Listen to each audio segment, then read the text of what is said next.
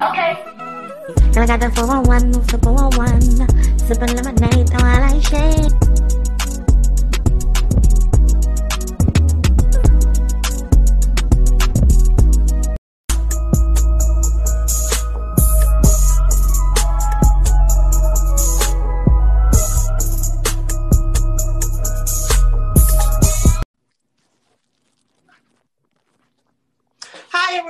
My name is Kayla Got The 411. I'm back with another great episode. You know, I wanted to end the year out with a banger, and throughout my entire year of these shows, I looked back and said, okay, I did a show with ladies. I did a show with Black men and Black women. I just wanted to do a panel of just all Black men, talk about some of the issues that they go through. And I have some great, amazing men on this panel. How y'all doing, fellas?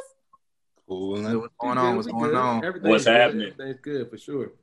So it's Thursday night, so we was gonna do it on Sunday, but y'all know Sundays is football days. I'm boycotting right now. Everybody, so everybody, tell everyone what's your name, where you from, and we're gonna be talking about some real issues that Black men go through. And I feel like it ain't always about us ladies, because I feel like on my entire show I'm always talking about what us Black women go through.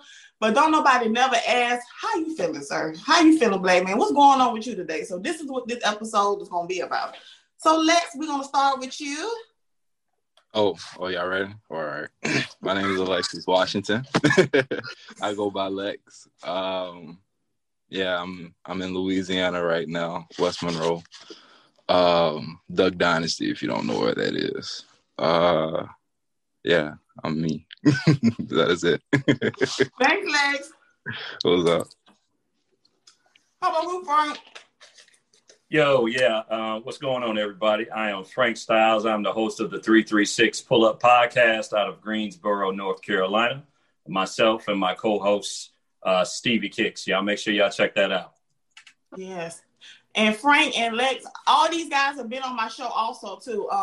Mike, this is my first time meeting him. So, Mike, go ahead and introduce yourself. What up? I'm Mike O.G. Meso, one half of Millennials vs. the World podcast. We're stationed out of P.G. County, Maryland.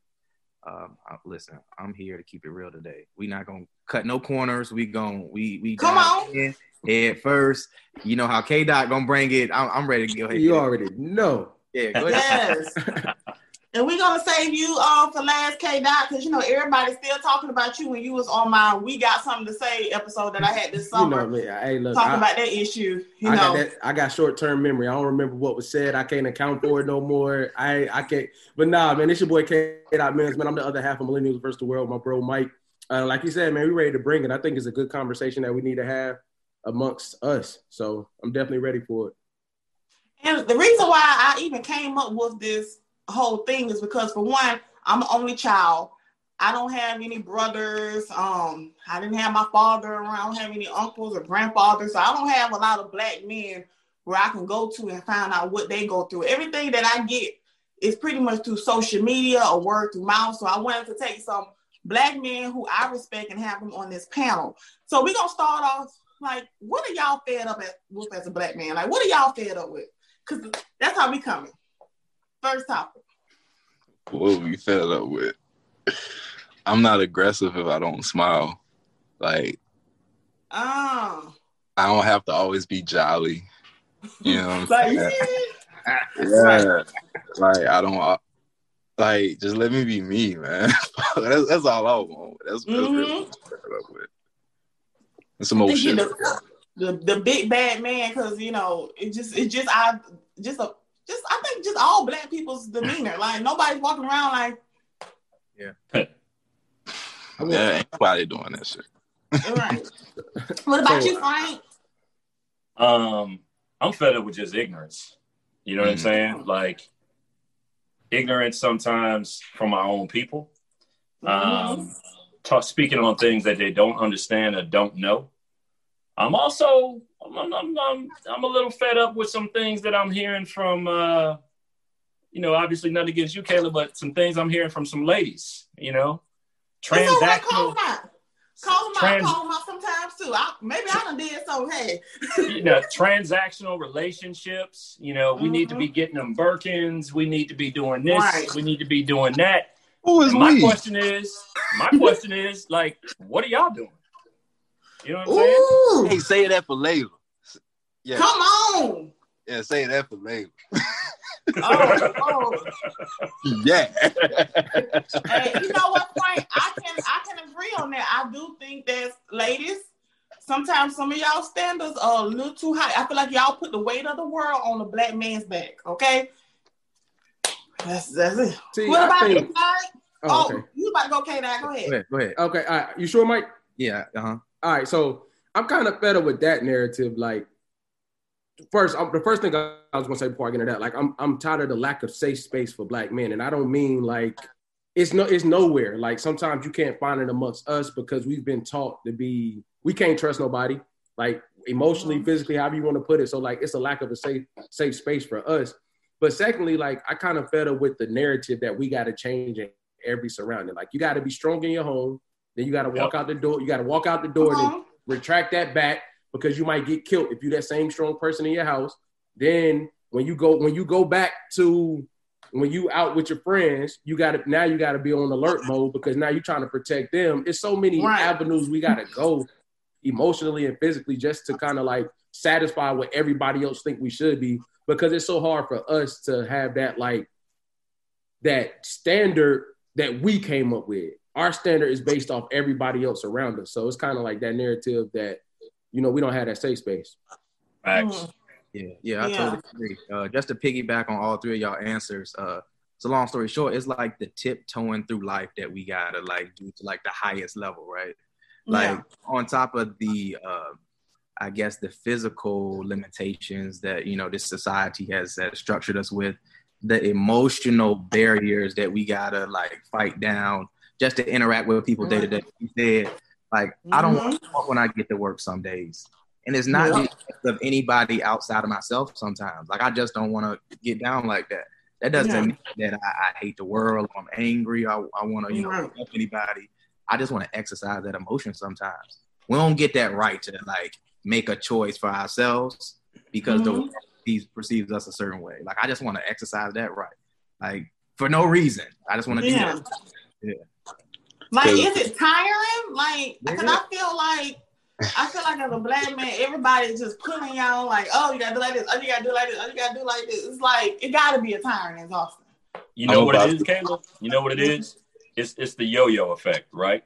To what Mike was just saying. So it's like, you know, at home, you got to be this way. Mm-hmm. You know, you go out the door, you got to be this way. When you get to, you know, when you get to work, especially if your surroundings are people that are, when you're surrounded by people that are non-color, you got to be a specific way for them. Sometimes in certain instances, or you're perceived a certain way if you don't. Like, he's too hip hop. What the hell does that mean? You know what I'm saying? Stuff like that. So, you know, it's that yo-yo, that dangle effect. You get dropped down, you come back up. You're going up and down, up and down. And then when we do try to show our emotions, we soft. Suck it up. Right. Suck it up. You know, and that's why we have so many when they're talking about, like, anxiety and mental anguish, because all of these things are put in front of us and we're holding that stuff in, trying to be what everybody wants us to be. And that just is one vicious cycle. And to answer what Kayla said and to piggyback on what y'all two just said, it is tiring because every black man is bilingual. Now, if I told you that I was a banker, you look at me like, nigga, you lying. But I am. You feel me? But when I go to work, I got to raise my voice up a few octanes. You know what I'm saying? Yeah, he does. Because I called him at work once. And I was like, who is this? I was Alexis. That's who that was, Alexis. So, but when Alexis is at work, When you're bilingual, what I mean is not only in diction, but affliction. I mean, how I speak or whatever, tone, body language, even. So, like, I'm not the biggest guy in the world, but bigger than average. So they already think I'm aggressive. And to piggyback on what Frank was saying, if I express myself, I'm militant. Right. I'm living amongst, you know, and I don't use this term as a derogatory, but I'm living amongst rednecks that don't understand that I can say how I feel. Right. And it's not being threatening. Exactly. Good point, Lex. You know, also, you know, they got this thing that all black men cheat. I seen an article that they said that black men cheat the most, right? I'm not saying that he's going to get on one knee after 3 days. What I'm saying is, in 3 days, he's like, oh, I can see myself rocking with her. He's already prioritized you in his life. You feel me? Yeah. So, any dude that's still BSing after 3 days, three real days, I ain't talking about Netflix and chill, you let them smash on the person, that's dead. I'm saying that if you actually dated somebody, got to know somebody, I'm feeling your vibe, we actually taking time to get to know each other. In 3 days, he knows if he wants to be with you. Mm-hmm. So dudes change for who they want to change for. Yeah. Because have you ever seen a situation where, like, a dude will be with a woman, they break up, and the next lady gets everything the first lady wanted. Yeah, all the time. Yeah, you know what I'm saying? No. So. And he gets dog for treating the next woman right. Yeah. But what people don't realize is, and they ain't saying it's right or wrong, what I'm saying is people don't realize is like, he wanted that second woman way more than he wanted the first woman. Or maybe not necessarily wanted, but he was able to appreciate what she was able to bring way more than the second. Yeah. Caleb, before we go there, can I say something to what Lex just said? Yeah, go ahead. I think the craziest part about everything, and Frank just said it too, and me and Mike rap about this all the time, I think the craziest part about it is, like, you're not taught what he just said. You got to figure that out on your way. Like, yep. It's not like somebody sitting us down when you, like, 10, 11, 12, like, hey, look, they give you the talk. You got to be all you can be. You got to go to school. You got to do this. You get that talk. You feel me? But you never really get taught truly how to maneuver and what it's really like. You learn that the world is tough, but you don't know what tough look like. You learn that, you know what I'm saying, in order to climb certain ladders, in order to climb certain ladders, you got to be like this. But you never taught what this is. So you up here, you get in a situation at 25, 26, 30, 35, whatever you want to say, where you've taken so many steps back learning that when you try to get that traction to understand how you really got to move, you're fighting against all these years that you had to spend learning because nobody's having them conversations when we younger. You know what I mean? Like, you know you unsafe, but ain't nobody really sitting you down and saying, like, hey, like, my dupes, she talked to me all the time about stuff, but it was never like, hey, look, when the cops pull you over, come home tonight. Yeah. I was going to ask you like that. Yeah. But if we, not to keep on dwelling on this, but if we were to listen to the older generations, we could kind of have that taught to us. You know, like growing up, I was always taught fake it till you make it, which from my grandmother, who's a school teacher, which means when she was around teaching these white kids back in the 50s or whatever, when she was teaching, she knew certain things she couldn't say. And watching my grandfather as a pastor, he had to have his regular face and his pastoral face. So I saw how to maneuver that way, but then I could see how it is with people who don't have that. You know what I'm saying? Because I'm living in the same neighborhood as most people, but they don't have that taught. So I feel what he's saying. Like, if you're not taught that, you setting yourself back because we all just one cuss out away from going to jail or from losing our job or one eye contact away from losing it all. So, yeah. So do you guys think that it starts with just how most of us on this video have kids, right? Mm-hmm. Mike, you have kids? 3 girls. So do you think as our generation, what we can do is talk to our kids and give them some of the tools that we didn't get? Because I didn't get those tools neither. I didn't experience racism until I went to college with a bunch of white kids. So do you think that's the best step to move forward with? That's the best step if we're going to live in a world where we have to play that game. You know what I mean? Like if we're electing to flip-flop, then that's the step. But I guess the fed up part comes in. Is there ever gonna come a time when we gonna say we not mode switching no more? That's right. Over. Like what you see is what you get. We haven't got to that point yet, but I feel like we real close. Like we real close. I swear you took the words right out of my mouth. I feel like 2021 is Mike all day long at work. It's no hey, how you doing, sir? It's none of that. 2021. I don't know, but if that's how we want to live our life, that is the best option. We got to give them the game early. Don't want to start them in a game of chess with the knight, the rooks, the queen gone already, and they look up and it's just, you know what I mean? That's a fact. I think we're there, but we just don't have the avenues to do it. Like, let's take, when you say that? Like, let's take me for example. I work in the banking industry, but in Louisiana, there's only one black-owned bank and one Black-owned credit union.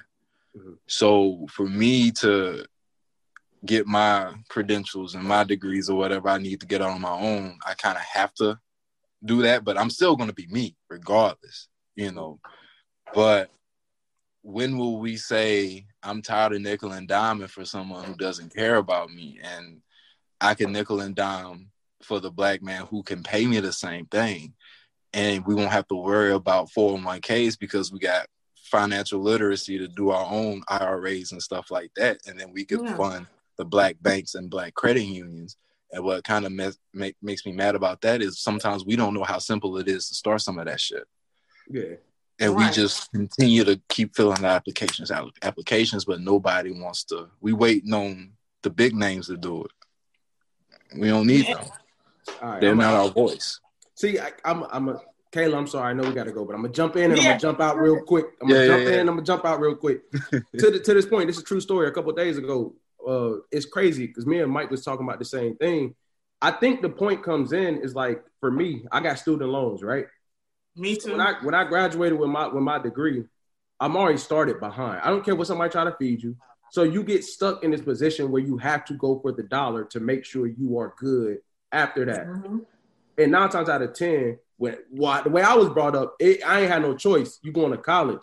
So it didn't matter if I ain't had no scholarship, I was going. So when I went, it put me specifically in a position where the job offer meant so much more because I had to take care of a hole that I didn't even realize I was digging. I thought I was getting ahead in life going to school. Yeah. But when I went, I ain't gonna say you're not, but I think going to school without a plan like I did, even though I figured it out, I didn't know what I was majoring. I came in undeclared. I messed off my whole first year. You know what I'm saying? Like I had to learn all that stuff. So I'm constantly taking out loans. So when I did get my job fresh out of school, and they was like, about that though. I didn't have that freedom to think the way I wanted to because I wasn't afforded that because I was already in the hole with however many student loans. So like we get caught in that game. And then once that dollar get above your head, you get stuck in positions where you got to listen to people that you really, that's when the code switching come in. Cause you in this position now where your boss, you got to take it from him because you got this over your head. That's such a dangerous game. And as a Black dude, let's be real. Facts. But real quick, to piggyback off what I said and prove what you said, had you known about tuition reimbursement and certain companies that offer that, you would have been okay. Right. You see what I'm saying? We don't have the information. Like, we don't have the tools. We don't. Like, I'm going back to get my undergrad in political science. I'm paying out of pocket. It's hurting. But I know Regions going to pay back a certain... Oh, shit, I should have said the company. But I know the bank... Edit that. But I know the bank going to pay back a certain amount. Yeah, but a lot of Black kids don't know that.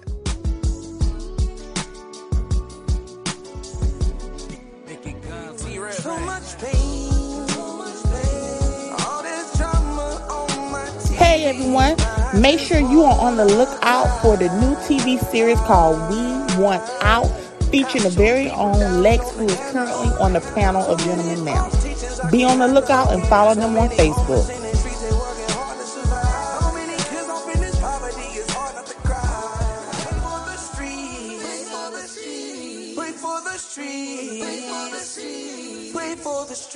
It's so hard to survive. Pray for the streets. It's so hard to survive. Pray for the streets.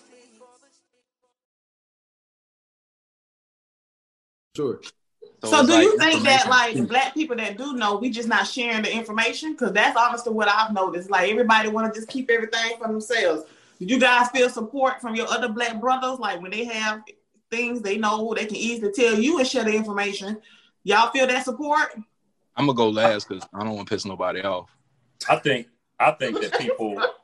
people share information and support with the people that they feel comfortable with, right? Okay. If you're not in that circle, or if you're not in their circle, they're unwilling to share information. You know what I mean? Mm-hmm. So, like in my job, I work for a data company, right? And I speak to people all day. We help with things like yeah. I speak with business owners all day long. We help them establish business credit. We help, I explain to them how to separate, their personal credit from their business credit. And I can't begin to tell y'all how many times I speak to our people Mm-hmm. And they don't have their stuff together. So I don't know if it's a situation where someone is not telling them, you know mm-hmm. what I mean? Mm-hmm. But I also understand that there is no blueprint for business. There's no manual that you can open up and say, this is how a business should be run. Usually what happens is you start a business, you make your mistakes, you keep making your mistakes until you find something that works. Once you find something that works, that's now your process, right? Now that it's your process, mm-hmm. I have this process, my business is thriving and growing. Now I need someone to show me how to make it grow even further, take it to the next step. Mm-hmm. And so when you start getting into talking about finances, when you start talking mm-hmm. about having business credit, understanding yeah. how to utilize it for your business, you can't go to those that are non-color because they're not going to tell you. They're going to tell their buddies. They're mm-hmm. going to tell those people that they went to school with, but they're not going to tell us, you know what I mean? And so what I find a lot of times is we don't have our stuff together. And then it's like, I'm sitting there going like, oh my gosh, but I always try to make sure that I go the extra mile and give them the insights of everything that I know and tell them how these other people are doing it. You feel me? So, you know, that's something that we have to be better at, not being, you know, that goes back to what Mike was saying earlier about the mistrust. We're very, you know, very cautious about who we want to share information with. Right. And can I trust this person to not go and tell all of my business or tell everything, right? It's information. It's out there. All you got to do is research it, but that's just something that we sometimes are unwilling to do. So, you know, it is what it is, but I just think that we got to get better at having our stuff together and working together so that we can continue to grow our communities and grow those things so we don't have to depend on others. You know, go back to Wall Street, go back to Black Wall Street. That's mm-hmm. what we got to do. Good point, Frank. So, Mike, you can go. I don't want to. One of y'all want to go? I don't. Do your thing. This is what Frank. I wholeheartedly agree with you. Two things. I just want to comment and kind of like add to. Mm-hmm. A, even when you get people that you do trust, a lot of times mm-hmm. that information is foreign, so it's going over their head. Yep. And then secondly, it's like it's no pipeline to that. So like say he just started at business credit and personal credit. Yeah. There has to be a pipeline to that information. Like there has to be some starting point where once you get up to that point, I understand in step 1 through 5. So when Frank is talking about 7, okay, I may not know 6, but Frank can say, hey man, I got somebody that can put you in on 6. Right. I know 1 through 5. There's no pipeline. Right. It's more like it's straight to documents too. Yeah, you know what I'm saying? It's like you jump there, you're like, well, I know a little bit, but dang, and it's going over your head. And let's be real, what's the first thing most people do when something get hard? Like, I'm not even gonna just say blacks. Most people, when something get hard and it's like hard, and you're like, okay, I'm trying, but like, dang, I don't have enough information. And then a year later, 2 years later, when you get those steps, so I'm looking at step 5, yeah. I'm not understanding it fully. Then within I done gave up the next 6 months. Steps 1 through 4 are kind of slowly coming to. I'm like, oh, dang. That's your first year you're supposed to lose if they know that. You know what I'm saying? Like, so, but then the craziest part is we feel so defeated after that, we don't even go back after it. That pipeline to that information got to be there. Like starting at school, communities, however you want to flip the pattern. Exactly. That pipeline got to be there. Absolutely. Yes. Lex, you had something to say before we moved on? I'm gonna go, and still I think people may not like my opinion, but I agree with all of y'all, but I'm about to tie it in together. Okay. Frank, you got a point where people do say that we share information with what's comfortable and that you do have a point where it's foreign. But two things, sometimes we don't accept it unless it comes from white folks. That's a fact. That's true. You know what I'm saying? So, that's a fact. Because whenever, and even on my show, whenever I talk race, I put a mirror. Because I don't care what they're doing. Mm-hmm. But that pipeline's not there. But what I will say about us is, A, we don't give the information. B, we don't take the information. Mm-hmm. And 2, the information we getting aren't from prominent people. All the information we're getting is either from your partner or somebody that's spreading it on Facebook, which is already too late if it gets to that point. So now we hustling behind. Mm-hmm. So if I, you know, whenever I learned about stock options, you know, what I was told, keep it to yourself. You know what I'm saying? You can get your short-term money and stuff, but you tell who can, you know, because everybody can eat. Right. Yeah. But we learned that late, and not only when I say commoners, I mean me, myself, share, because I don't have that pipeline to get it to that right person. Now, I will say this, though, Frank, and this is why I lose a lot of people. The reason why I am in finance is because a white man saw my potential and pulled me aside and said, hey, what you going to school? I was going to UL Lafayette. He said, what you going to school for? And I told him, he said, man, that's not what you need to go for. My wife worked at JPMorgan Chase. Go get your job tomorrow. Mm-hmm. Then when I started taking finance classes, Dr. Spoonrow, he would ask a question. If you get it right and turn it in, you could leave. And I would always be the first one to leave. And he would say, you should change your mind. They would always try to give me games. Once I got into the game in the banking, there was this private banker at Regions in Lafayette would always spit game to me, always give me his old Wall Street journals for the free. And then the only millionaires that told me any information were white people. Mm-hmm. The thing is, if we relate to them on a want-to basis, we wouldn't be having this conversation. You see what I'm saying? Right. No. Right. They don't mind giving the game because they know it's money out there. But it's up to you to do it. Okay. I get what you're saying. Yeah, they'll freely give it. It's just us that be like, I don't know. Okay, I get what you're saying. Okay, I didn't know where you were going with that, but you brought it all home. But at the end of the day, it's still our fault. Yeah, it's on us. Like the right people don't tell it. Exactly. Okay, so you guys be good on this topic. We're gonna move on to the next topic. That was. I've learned something. Honestly, that's why I'm kind of sitting back and observing, because I'm learning from black men, respectful black men, okay? You know, I feel like you got two different types of black men. You got black men who are respectful and are able to have these discussions, and nobody got aggressive. Nobody had an argument. We can just have great dialogue, agree and disagree and move on. You see what I'm saying? The next topic is... I told you this is black man. Hey, I told you, Kayla, this was black man. Go back and look at the history on Donald Trump. He always wanted to be within inner circles. He always wanted to be that guy in the room. He wanted to be one of those guys, right?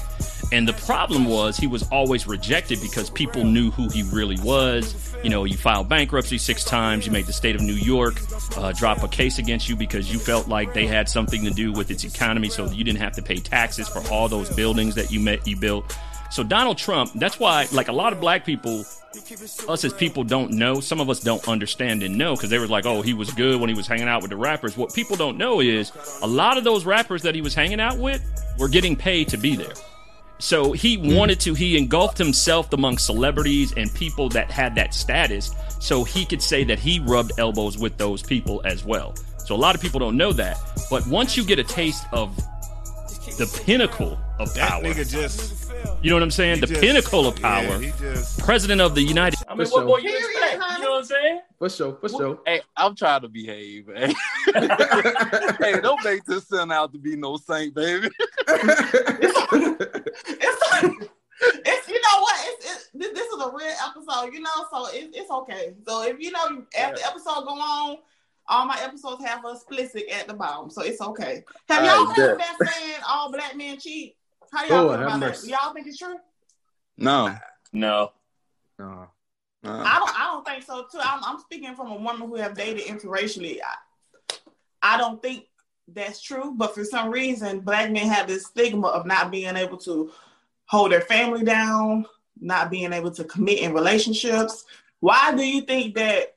All the eyes are on black men, like black men can't get it right. Let me go first on this one.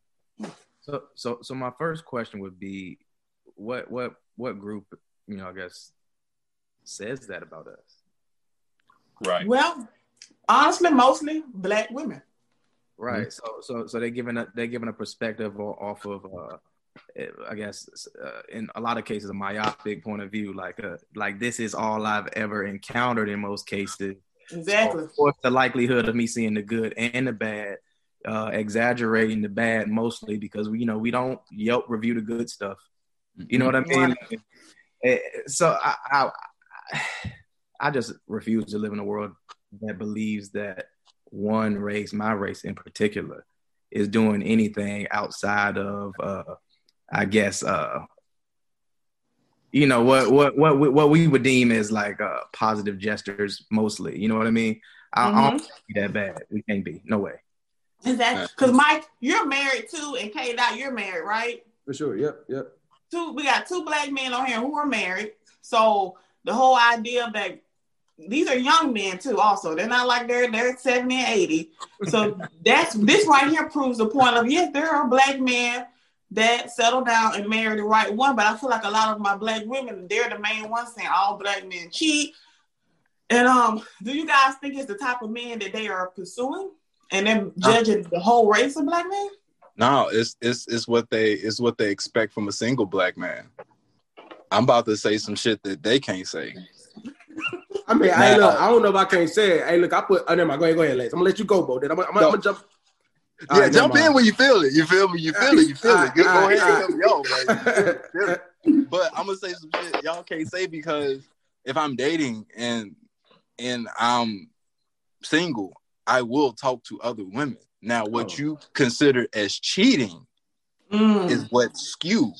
Now, if we're not fucking or whatever, excuse my language, if we're not having sex or whatever, and I go and have sex with somebody else, that's not cheating. But if I'm with you and I'm for you, for one, I'm a horrible liar, so I'm not going to cheat. And I'm not going to waste my time being in a relationship when I can be single and do whatever I want.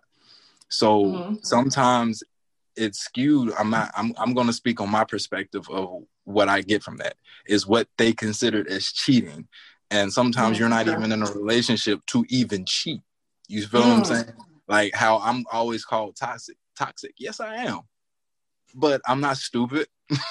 I'm mannerable and I have a heart. So if I love somebody and willing to let my fun toxic ways go, baby, I love you. But until then, let me be. I think, and then like to piggyback off that real talk, and like, and again, like I've been married for 7 years, you know what I'm saying? But I think the thing is about the cheating in black men, it's like, if a black dude does cheat, can't be justified, I get that, you know what I'm saying? Yeah. But the thing I'm saying is like,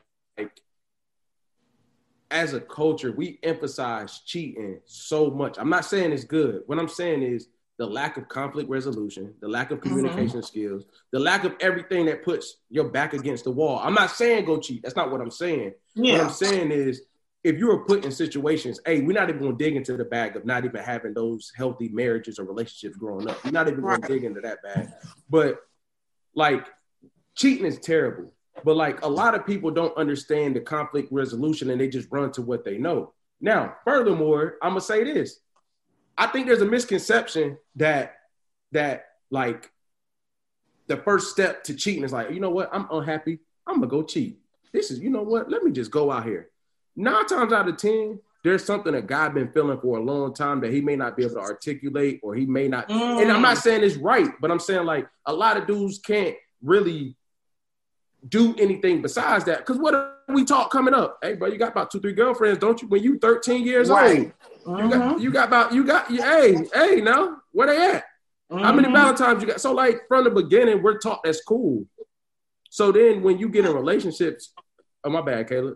No, I was saying good point. I was saying like that. Yeah, true. Like so I think like the narrative that all black dudes cheat isn't true, but I think that it's also one of those things that there are a plethora of things we do right, but it's never gonna get looked at as the things we do right. You make that mistake, even though cheating is not justifiable. It's like, once you do that, let's put that label on you. Like, it's kind of like if you get divorced, in my opinion, like you have this negative, like notch on you if you were divorced. In reality, what if you did everything you could and it just didn't work out? You're not a bad, you know what I'm saying? Like, so when you talk about cheating, I'm not saying cheating is right. What I'm saying is like, once you do that, anytime, once, twice, when you was 18, when you was 30, when you was 50, you're done for. You're once a cheater, always a cheater. I just don't think that's the case. I think it's a lot of unpacking to that cheating thing that we neglect to talk about. You know what I mean? Yes. It's kind of like you have all these expectations for men. It's like the first time a black man cheats, it's like, okay, he a cheater for the rest of his life. That's just going to stay with you forever. Like real shit. like cobalt. Too, there's worse things. Not saying like I'm like that. There's worse things you. I'm not justifying cheating, but there's worse things you could do than cheat. But the thing is, with what he said, it's popular to see us fight.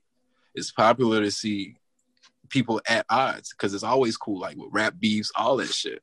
So now you get a cheating situation, you always revert back to like Maury Porridge and shit like that because their shows are always popping off of that shit. And most of the people they had on there that was cheating were black men. So it's kind of what we're putting out there, you know, also just making it when black men cheat, just putting it on the forefront as if other races of men don't cheat too. Because it's cool when we do it because also like how he said, we can't communicate. So even when we get caught, that is shit is still entertaining because we don't know how to say, well, baby, I'm sorry. Or baby, there was just something I wasn't getting from you. Even when we're in the midst of it, because we look like children when we on them shows. We really look like kids out there. So they love that shit. They love when black people go at it. That's why you're gonna always hear that shit. Exactly. That's a good point. Frank, you got anything to say on this topic before we move on? Yeah, I was just gonna say communication, right? Like, you know, it's hard for guys to articulate because again, that goes back to what we were saying earlier, right? We're taught suck it up, be a man. So sometimes what they perceive as what women may perceive as us not caring is us not being able to communicate.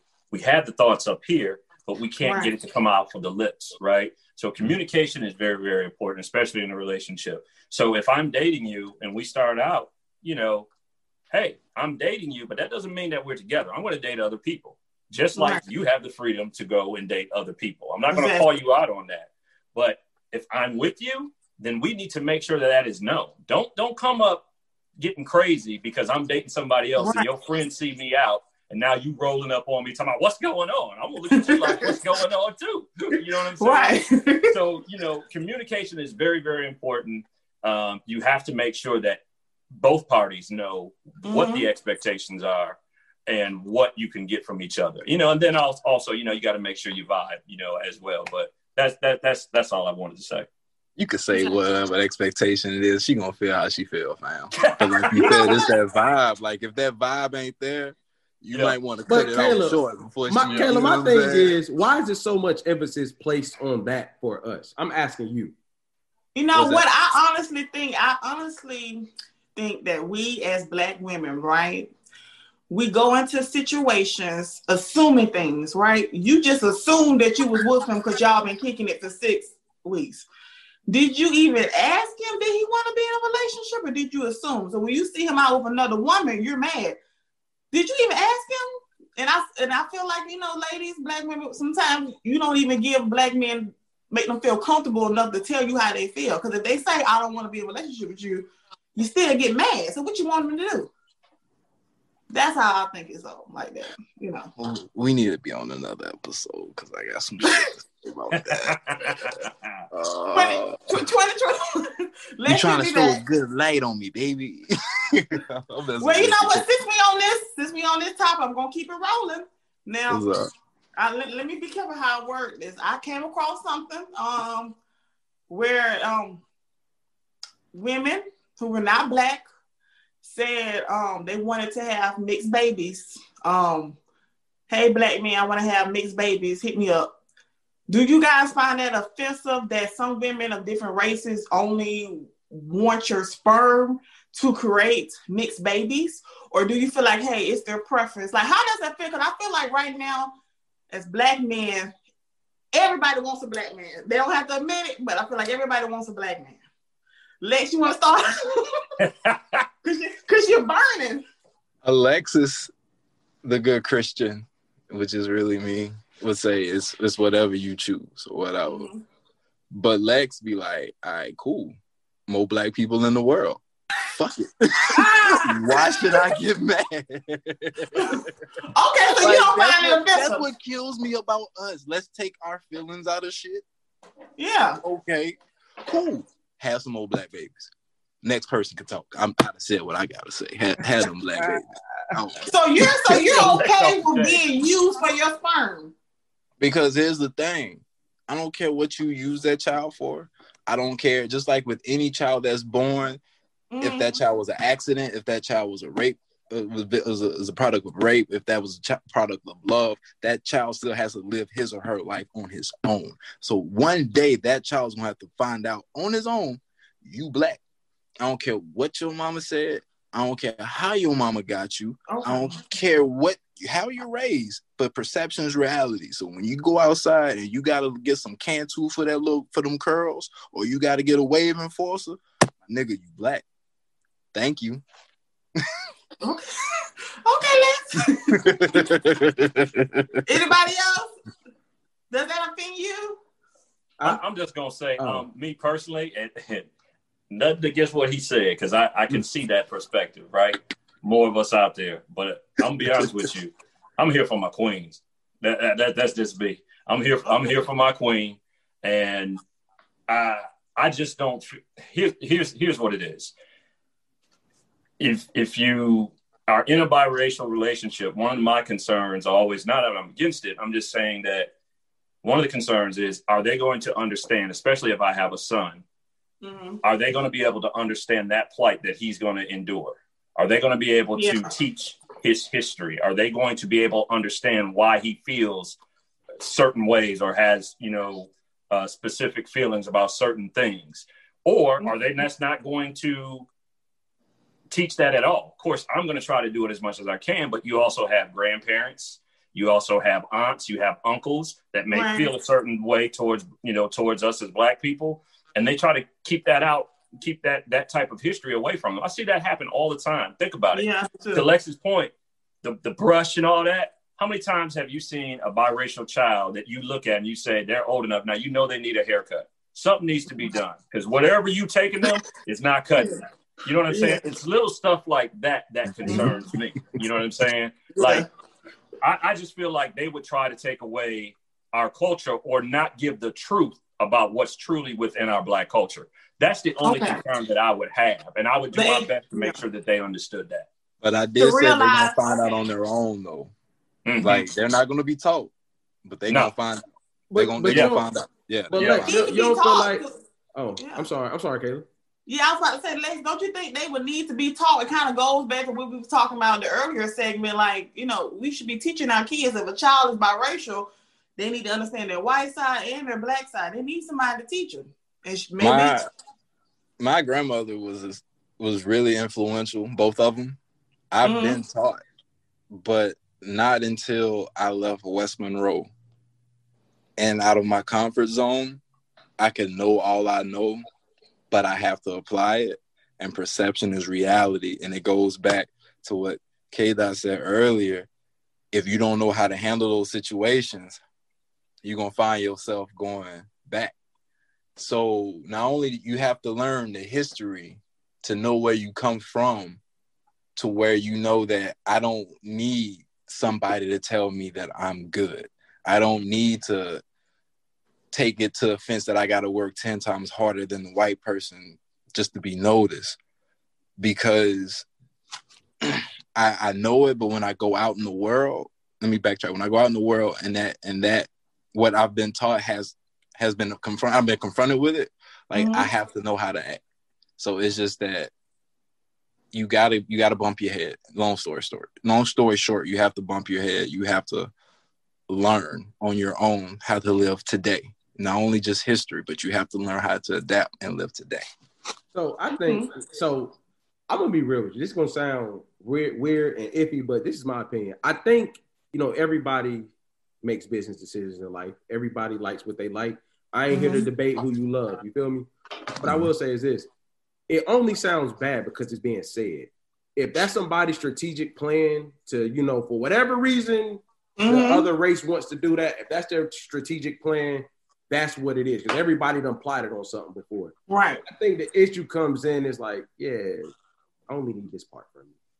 Like, it's saying it and verbalizing it and somebody that's... You see what I'm saying? Because, like, in reality, we all done made decisions based off something that we done plotted on before. Yeah. You know what I mean? Yeah. So, like, I think the conversation just sounds bad because Lex is telling the truth. And reality, if you're never confronted with that, like, hey, you ain't nothing but a piece of sperm to me.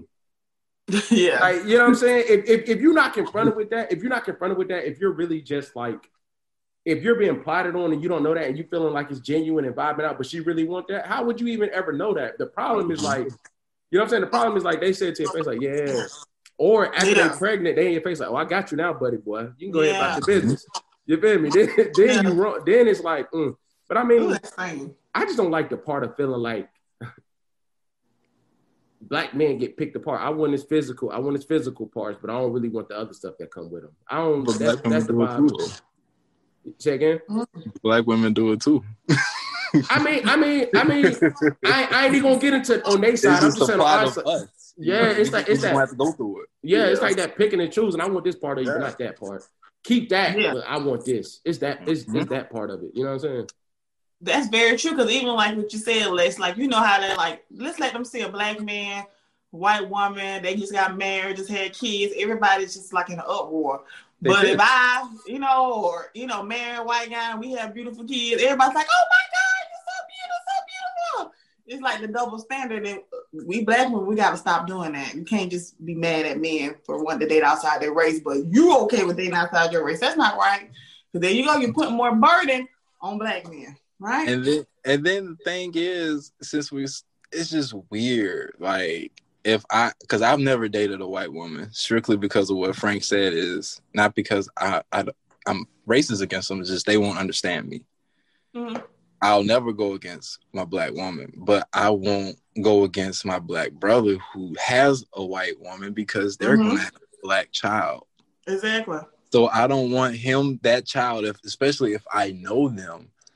You have to be better than your oppressor. So if I see that mixed child, I'm not going to talk about that. Oh, you little mixed baby, your mama white. I'm not going to do that. You know what I'm saying?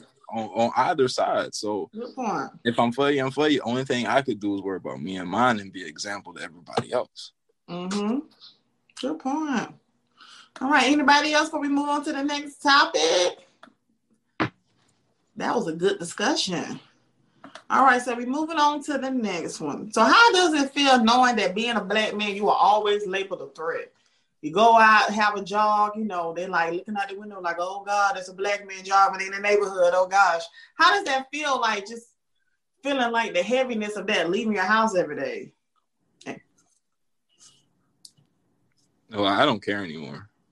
I notice it. Yeah, I read the room, but I don't care. And what I mean is by I don't care is I'm not going to weigh myself down with it. Because I used to be to where I don't drive at night. I hated it. I would get pulled over for dumbass reasons or whatever, but I don't care anymore, because you're going to see what you're going to see. And I'm not going to like me. You're numb to it now, pretty much. Yeah, when you keep going through the same things, like since you was like able to even drive, like 16, able to go to the mall by yourself, you just become numb to it by the time you hit 30. Because I've always played sports, and I was always bigger than the average kid. So I've always had that. He's aggressive. He's all right, whatever. Just have our interactions respectable, and that's all I'm worried about. You gonna think how you gonna think about me anyway. Okay. Anybody else? I'm gonna say, I think the answer is difficult for me, because, like, how does it feel knowing that? It's hard to answer, because I don't know what it's like not knowing that. You know what I mean? Like, once it becomes like what you do, I don't know. It's hard for me to tell like what I subconsciously do because of that. That intuition, of course. I feel weird if a cop get behind me, or don't put my hands in my pockets in the store, and I don't want, I'm telling my little daughters that they don't got the same issues I got, but I'm telling them that, just because. But it's like feeling that, I think I'm with Lex on this. Like, it gets to the point where it is what it is. Like, let's take on the world. It is what it is. I can't stop it, no way. Like, whatever happens, because I believe a certain way, I can't stop it no way. There's no way, no matter how articulate I am, no matter where I work, whether I got to, it depends. it depends. You know, I can't stop it. Nothing I do can stop that. So right. So, and then so I'm 110% with Mike and Lex. I'm gonna make you feel, if you uncomfortable about me being in the space I'm already in, I'm gonna make you feel uncomfortable because you dumb enough to be uncomfortable about me. Right. Secondly, I think the thing that bothers me more is that I feel like in certain environments, you know, what's understood don't have to be explained. In certain environments, yeah, we know where we're really deemed as a threat. I think my bigger problem is there's no environment where we're not. Meaning, like this space right here amongst, you know, four brothers, right? Mm-hmm. Like, if this wasn't virtual and we were out somewhere, I should be able to walk into a space where I see my brothers and I know that, okay, man, I'm not a threat here. For me, you know, it's probably my home, my wife, my son. I know I'm not. You feel me? But yeah, the thing for me is more alarming that when you walk out the door, we all think about the cops. We think about, you know, white supremacy. You think about whatever you want to think about. Mm-hmm. But like, to me, it's more I'm like, dad, sometimes my own brother looks at me as a threat because of what they've been fed. Like, I can't walk into a place and be like, okay, we good. What up, y'all? How y'all feeling? It's all like, whoa. Oh. Oh, okay. Because to me, that's more alarming that we can't find this safe place amongst us. Mm. Everybody else is a threat. Yeah. Because I say this a lot. And I know I was talking to a girl I was dating, and she noticed it. If I walk in a room, because I've been used to being the man of the house, subconsciously, like I was saying, if this wasn't virtual, subconsciously, I would size them up just in case shit popped off. And that's how you do. Them. That's how, yeah, that's just what you do. Like, I'm sizing everybody up in the room. And it's not because that's how we were born feeling, is just because we know that people may see us as a threat. So I can't control how the next person feels. And especially if a coward got a gun, or if he got some type of power, knowing that he could get off of any type of trouble, I really got a problem on my hand, because if he feels threatened, he's going to neutralize that threat before I even get a chance to be a threat. So that's why I'm in agreement with everybody else. Excuse my French, but I don't give a fuck. Mm-hmm. I am who I am. But when you see me, it's going to be all respect. It's going to be all love. But if you dumb enough, like he said, if you dumb enough to think that, well, then thank you. There's one less person I got to worry about. That's a good point you made, Lex. Because sometimes I know I've been on a date with a guy, and you know, like he just like I can tell, like he's eyeing the restaurant, like you know. He wanted to switch seats. He wanted to be sitting so that he could see everybody that's walking in the door. He ain't sitting his back to no door, baby. At all. No. He needs to see what's going on. It's, yeah. Babe, I work a 9 to 5 and I move like that. Yeah. It's embedded. It's just embedded. Yes. It's like, you can't, because... Spot at 7-Eleven, all that. Say again? Mm-hmm. You back into your parking lot. Yes, the parking spot at 7-Eleven. Like, all that, yeah, you can't, and the thing, the craziest part is, like Lex said, like in the difference, like you not, like when you walk, if you going out on this Friday night to go have fun, when you walk in, the first thing you do as you pay, you reading the room, and no matter what, it's 110%. No, and the worst part about it is, like, the only probably for me personally, speaking for myself, like the people that I'm close to in my circle, the extensions of them, so their friends that I may not know, I feel safe in that place. If I'm cool with you, right? You bring somebody around, I probably feel safe because if you bang with them, I bang with them, that type vibe. But like, how often do these circles intertwine? Like, how often is my circle, Lex circle, and Frank's circle could be in the same room? We could be like, yo, we shot that joint together, but it's all love here, and we all have a good time. How many times you gonna be able to have that opportunity? You know what I'm saying? So it's just, it's that lack of safe space that makes you. It damn near turns you into a threat because of the way it makes you feeling like a threat, turns you into one because of the way it makes you think. You gotta be like that just to survive. And it's sad, but it's the truth. You gotta be brolic. Like, you can't, at any given moment, you can't let nobody pull your whole card. Like, and it's crazy. And I'm gonna bring up my son, and by all means, I'm not doing this because I got some work to do, but I think when he got here, it made it worse.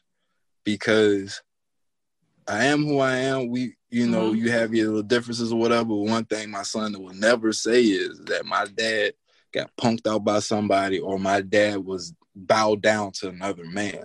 In my eyes, in his eyes, if anything were to go on, he can call me and I will get him out of any situation. Mm-hmm. That's how I feel about my daddy. That's how I feel about my granddaddy. So it's just crazy how we have to always be on guard, like even to the music that we listen to. Like we all, what we love as entertainment is some mm-hmm. on-site shit. Mm-hmm.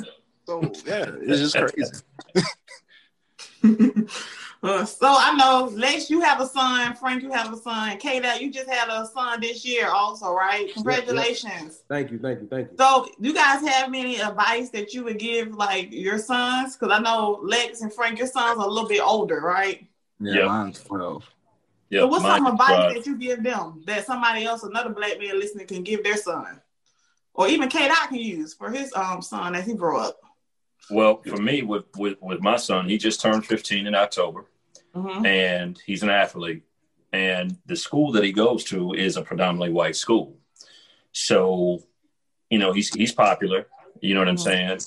But I also teach him to look out for certain things, right? Everybody's mm-hmm. not your friend. I think we all try to convey that to our kids. Mm-hmm. But I also tell him he has to be, one, obviously 10 times better than everything else. You're going to have to work a little bit harder. Mm-hmm. But for the biggest thing that I tell him is, don't think for 1 minute that there's nothing that you can't do that these other kids can't do.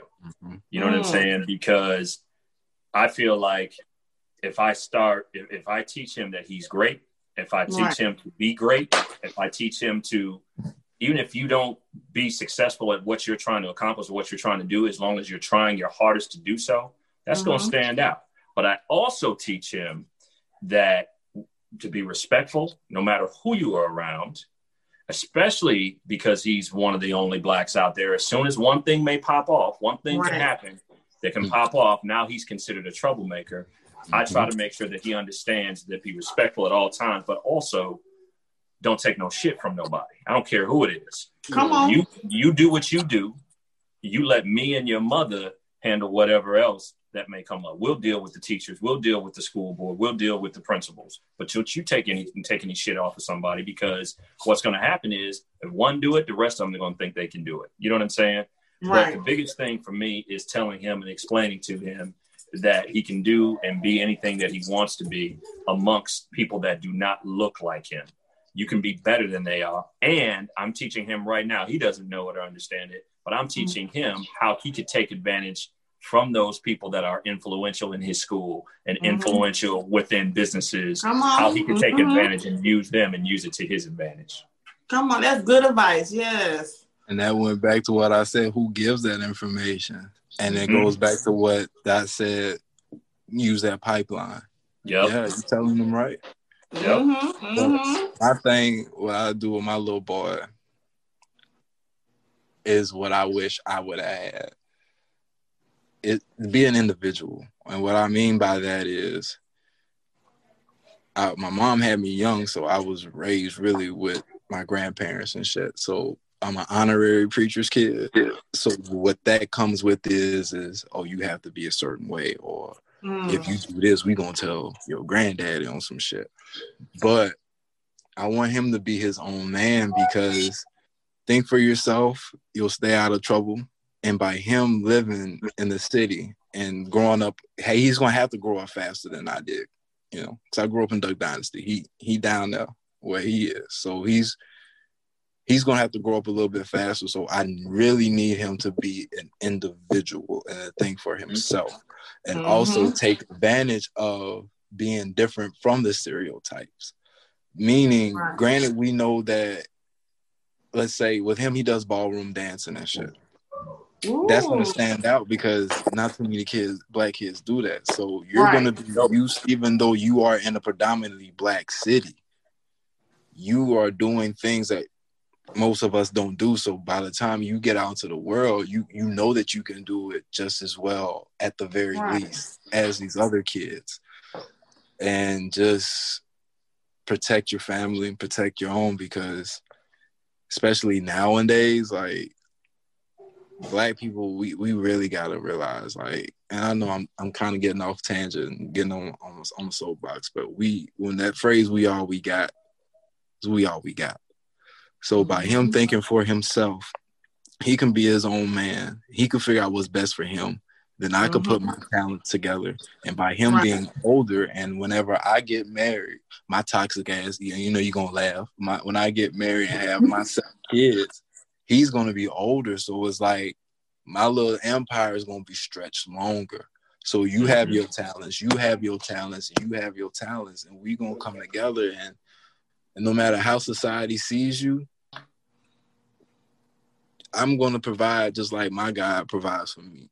I may not have 100 cattle on the hill, but Lex got 5 of them motherfuckers. So guess what? My dad died. So that's what I want us to do, is to be self-dependent as to where if my son want to wear dreads, he could wear them shits and still be a broker, still be a doctor, because he's working for either himself or for somebody who looks like him. And that's good point. Good stuff, bro. That's great.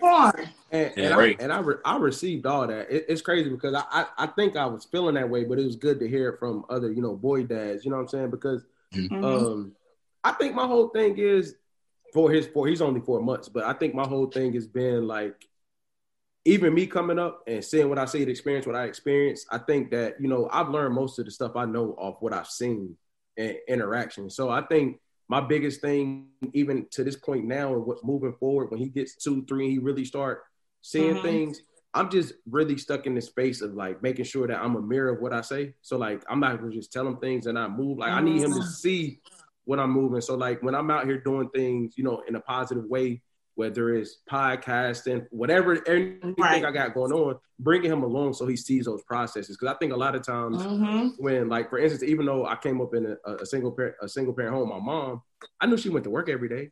Like, I knew she went to work, but, like, I didn't know what that looked like. I didn't really appreciate it as much until I started going to work 9 to 9. You know what I mean? So, and realizing that I can't control his brain. I can only mold it. Like, he's not, he's a person who's going to have experiences and perspectives that's not going to be what, it's not always going to be what I want, but I can just give him the tools to make the decisions that he needs to make, and I can be there. He can watch me. So like, it's good to hear, you know, boy dads say the things that, you know, when my son gets that age that I want to implement too. So that's dope.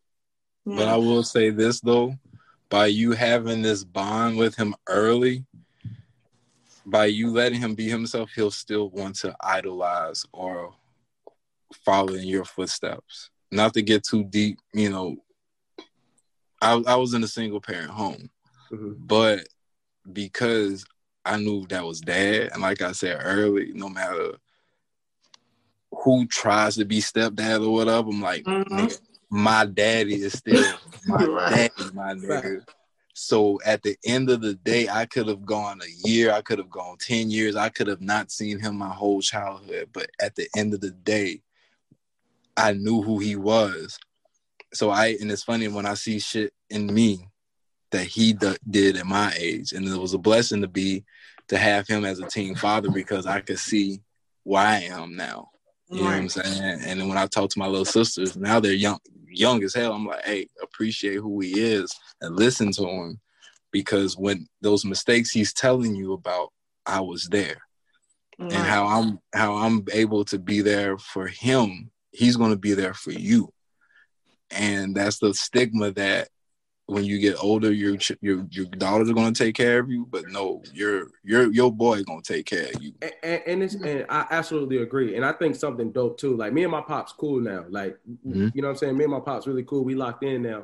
And I think it's dope because his father was a real integral part of my life, my dad's dad. So like, I am very excited to see like what my dad's role will be in my son's life, because grandparents hit different. You know what I'm saying? Like, you can give that game as a parent, but like they get that off angle knowledge that is always accepted because they are like the OGs of this little person's life. You know what I'm saying? So I think for me, it's just, and I want him to see that pipeline in a different sense of like that honesty, that relationship, that like what his grandparents can offer him where I can offer him and have all those resources, because at the very end of the day, like, I got my last name from him, which is Mims, and now you got it. So I want him to not only, when I say last name, we ain't getting back into like the days of where they came from and all that. Yeah. I'm saying of the legacy we trying to leave from here, because we got the name now. And I'm 30. I ain't changing it now. I'm 30. And I'm keeping it. So I got to start changing the narrative around what I want my last name to be remembered when my son says Mims. So I think it's definitely dope to hear that. I really do. And also, I'm sorry, one thing. Also, be careful. Like, give him advice, because like my dad, like I said, he wasn't the conventional dad. Mm-hmm. He kicked game on some street shit, on some regular shit. And he was around, even to my Instagram name is his old nickname. But he's going to appreciate, he's going to appreciate everything that you do for him. Don't ever get down on yourself. Don't ever feel like you're not doing enough.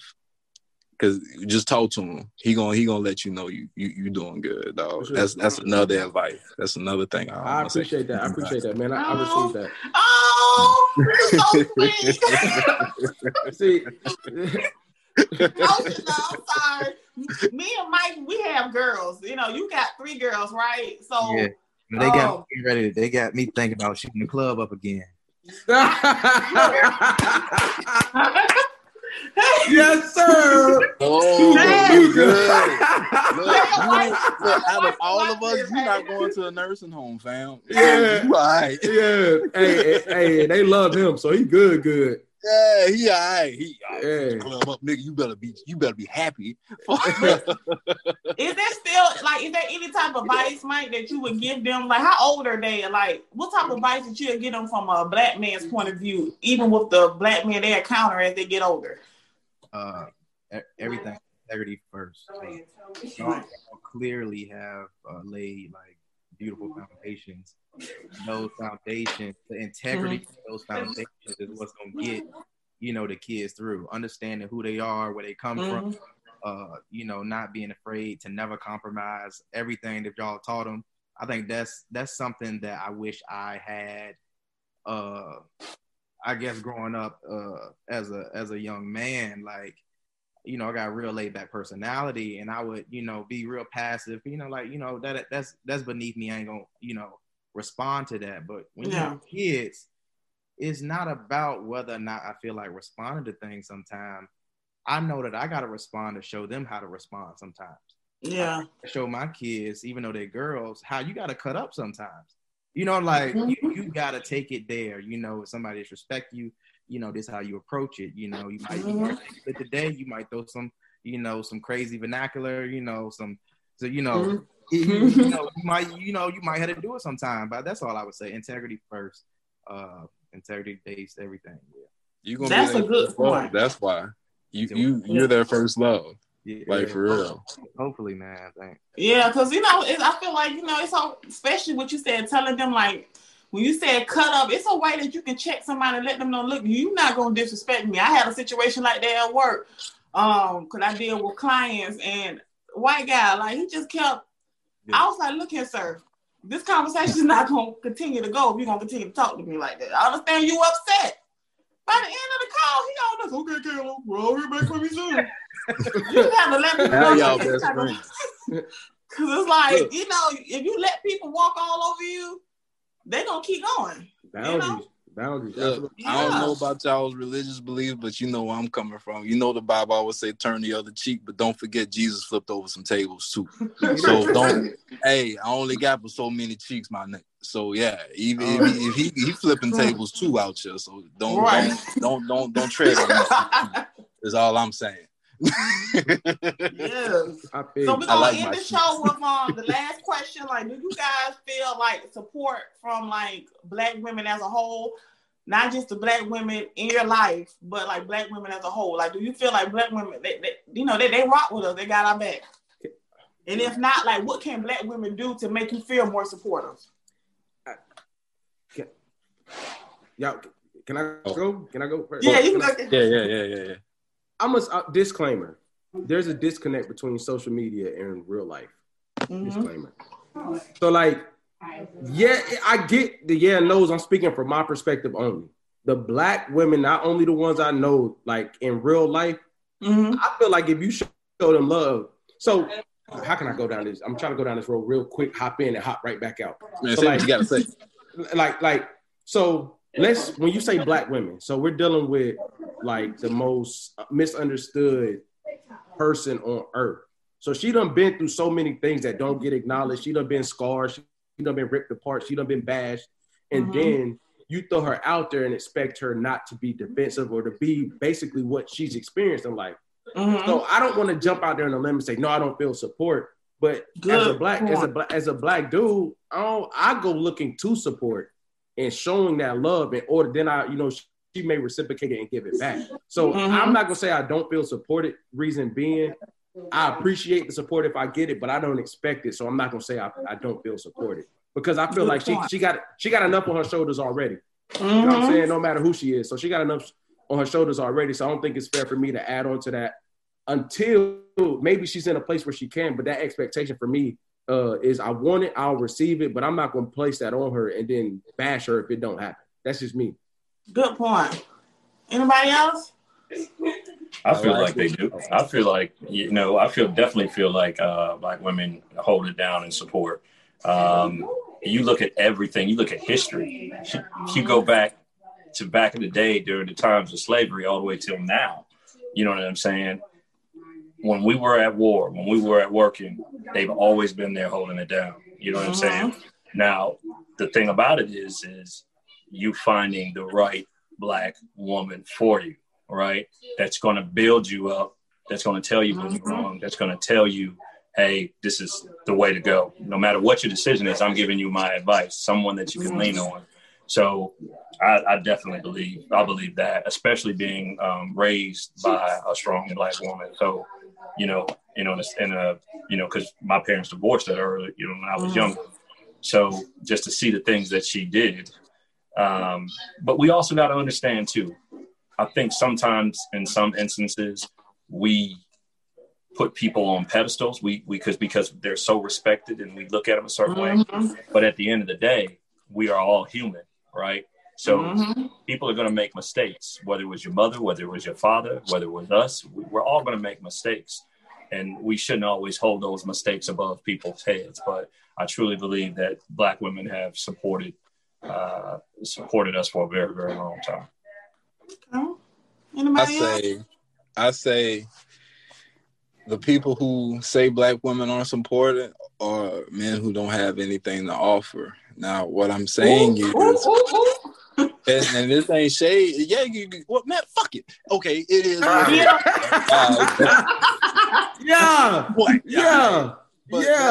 And hopefully I don't get into trouble, Lord Jesus. It's all right. We in trouble now, Bo. Go ahead, go down the road now. Now, let's say I'm about to get personal with you. So I moved home. I'm starting over from scratch to help out with family. So certain things financially I can't offer. Right now, I'm like a 21-year-old nigga. I'm back in school. I'm doing this. I got potential. You feel me? So, but with that being said, with the typical, what we call typical, well, we would say like, well, he can't take me out. He can't do this. I ain't going to fuck with him. Them the niggas are saying black women don't support because there's no telling. I probably got the text to say, hey, don't forget to get your people the medicine. Hey, I know you've been busy. I just want to stop by and say, hey, well, shit, if you ever get a chance to come over, look, I'm going to run a bath for you. We're going to talk. We're going to chill and I'm going to cook. Yeah. We ain't got to do all that other shit. You ain't got to take me out. Like, my nigga, you got a busy schedule. I don't know who you talking to, but my nigga, you find a way to fit me in your schedule. And you're doing something, you're just not out here running women or whatever, they gonna support you through and through. And I say this every time me and Kayla talk about women. Yeah, every time me and Kayla talk about relationships or whatever, the strongest piece on the board is a queen. And what's so significant about the queen is she the strongest because she the most loyal. She the most loyal to the weakest part of the whole board because a pawn can even move to two spaces at one point, but the king can only move one spot. So she support this little one move ass nigga over the bishop, the knights, and the rooks.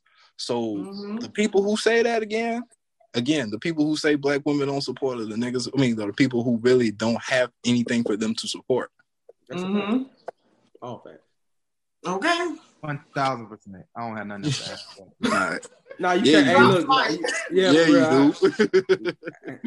Yeah, I mean, I know personally for me as a black woman, and I don't hold no grudges or anything. There's a lot of black men that I've counted on. They wasn't in a good place in their life, but I always saw the potential. Okay, you ain't in a good place in your life, but I see you going to work. I see you don't really like your job, but I see that you're looking for a better, it's just potential, and I feel like, you just can't come into somebody's life with nothing to offer. No communication, you don't respect somebody, it's just, you gotta have potential. And I feel like you have potential. I know personally, me, this black woman, I will always support a black man who has potential. I see you trying to better yourself. I'll even help you get to the point where you are in a place to succeed. You gotta appreciate that, but half of them don't appreciate that, but whatever. You gotta support the right one, baby. Shit. Yeah. and low key, like it's reciprocation because like when they help us with the come up, like I use my situation. Like me and my wife don't really beef about nothing because we met each other at 18 and we ain't really have nothing. So everything we done built. Like, hey, if I burnt my room down, I burnt her room down too, because we done all those bricks and all that, we done built together, so it ain't really that friction there. But what I would say to Alexis' point is, like, say that, he find the one that's locking in with him and checking on him and supporting him. When he come up the way we know he gonna come up, like, I'm pretty sure he gonna reciprocate that when she need it. So it's that reciprocation piece. Like, you don't ever invest into a stock that you don't think you're going to get return in. You feel me? Come on. So, like, when you putting that out there, and like, so again, to what I was saying, like, when you say I feel supported, I'm going to seek the support first and then, like, wait for it to be reciprocated because you're a good judgment of character. Like, we like, I hate when people act naive, like, they can't see some BS before it happened. You feel me? Like, let's not even go there. So, like, when he's like, just as example, when he's getting that support, more than sure, like, no matter whether you single, married or not, when it come down to it and she needs somebody in her corner, he's going to be more than willing because he's going to remember that feeling when he was like that. Exactly. And she did it for him. So it's like a big reciprocation factor in that for me. Yeah. Man, my ex used to say 16 by 9, that was the size of the bedroom. Like, she like, nigga, if we can make it through this, we can make it. And even goes back to what you just said, like, you're happy with them coming up. And if they need you, you going to do it for them because that shit ain't common. And if there's a woman that really wants to say, hey, I see your dream, I'm about to put this amount of effort. It don't have to be monetary all the time. But I'm about to put this effort into your shit. Knowing she got her own shit going on. And knowing that when you come up, you now a peacock with your fellas out, so she know there's going to be others out there eyeing you. So she's putting herself in that situation to be in competition. That's what niggas fail, and I know this is another conversation, but that's what niggas fail to realize. Like, she's setting you up to be strong because you're going to have to fight, my nigga. You may come up and you may have access to shit that you were never had access to. So now you gotta really man up and be like, I'ma definitely support will support me. Yeah. Even the Future says something like that. Oh no! Come, Lord, have mercy. Sensational. No, he didn't. He brought a pack. No, he didn't. Wait, hey, Lex, pick the mic back up, bro. You could have dropped the mic. Pick it back up, bro. No, you did not just say Future, man. Hey, yo, I can't wait till y'all watch this episode. Future gonna be a preacher. Watch out! I got insert for this. Y'all gonna die laughing. I am. You know, man. Not Future, man. Not Future. Lex is going through his little his toxic stage right now. It's all right. She ain't got an AP. She is not mine. You cold. He cold. She belongs to the streets. It was a stage, baby. I've been like this is 04. It's a lifestyle now. But I'm gonna tell you, look, don't make this shit out of sake. But if ain't nobody like it, I wouldn't be toxic. Oh, that's you might need a person. That's another conversation. If y'all don't like ain't shit, niggas will stop saying no. But we gonna end this on a good light with black men. Black men. We gonna end this on some. some positive black brothers. So y'all, that was the episode. How did y'all like this episode? This episode will be out on Christmas week, that Wednesday. All right. Where everybody watching, making sure everybody tune in and stuff like that. So I want you to think, I want to say thank you guys for joining me. You know, I already knew who I wanted to ask on the show. It wasn't hard for me to choose, you know, black men who are respectful. They have a great platform. I've had the mic. This is my first time meeting you, but you are cool with K-Dot. It's like who you associate with. K-Dot is a great guy. He's stand-up guy, so I knew you was. Lex, you've been on the show many a time. Y'all need to hang my jersey up. Yes, and then Lex and Frank, they was on an episode together, so y'all met. So y'all was the perfect fit for this. And Frank, I'll be on your show next year for episode 2. Yeah. I might have to find Mike and K-Doc info. You know what I'm saying? Oh, absolutely. They real, yeah, I like their conversations. You know what I'm saying? So it's it was real insightful. And I like how your boy Doc came with his whole setup, made me feel like I ain't shit. Chill. Wrapped up. You know what I'm saying? He got his mic on, his earphones on. Listen, I got a rep. Baby, I got a rep. You know what I'm saying? Just a little bit looking bad out here. Nah, never that. And then Frank got the 336 logo shirt on. They came with it. That's how you supposed to do it, man. Oh, yeah. Yes, sir. But unless you wrestle for New Orleans, so hey, you know, they gave it that Louisiana swing. You know, New Orleans is my second home. So let us know, how can we find you guys on social media and what you guys have coming up? When you watch the episode, you'll see commercials. Like my show, like I don't play no games this show. We got commercials over here. So whatever y'all got going on, commercials be throughout the show. So let you want to go. Let's go first. Just keep it brief. So we heading into our own journey. I got you. Entertainment-wise, We Want Out is now going to be a miniseries. So that's why it's taking a while. That's going to be a miniseries. And also, due to COVID, we had to pause Congo Square. But other than that, I'm just trying to... Yeah, that's the play. Yeah. Other than that, entertainment-wise, there's some things in the works that I will hit 2021 in. All I'm going to say is when the kid's quiet, that's when you need to go check on them. Lex is Hustle Man. You can find him on Instagram. He do acting. He do modeling. Oh, yeah. I ain't modeling yet, though. I got to get this holiday weight off me, though. But you can find me on Instagram, BLU_DUKE_Jr. And Facebook, Alexis Washington. And I'll have more rollouts and stuff on my landing page for 2021 for y'all. So, yeah. Frank, what about you? I know you gearing up for 2021 because you done asked your girl to be on the show. So what you got coming up? Oh, yeah. 2021 is going to be hopefully, you know, big. We slacked off a little bit with COVID and, scheduling and stuff like that. But 2021 is going to be pretty big for us. We're going to have a new format, new guests. And, we're gonna get down to pretty much the nitty gritty. 336 merchandise at 336pullup.com. You can also follow us on Instagram at the 336 Pull-Up, and you can follow me at Frank_Stiles. Stiles is spelled STYLZ. Yes, and we got K-Dot and Mike. They are on the podcast together. What you guys got coming up? Go ahead, Dot. All right, yeah. So, Millennials vs. the World podcast. We just ended season 3, man. We got some really, really great things cooking up in 2021, starting in March. So, season 4 is under the way. Also, you can support the brand Born to Win Apparel and Born to Win Photography, both on IG. We really just out here, man. We really keeping our head down, working, staying humble, collabing with great folks like y'allself, man. So, 2021, better watch out. Yes. So thank you guys for being on the show. It was long, but it didn't seem like it, right? It was dope. It was dope. Yeah, it was cool.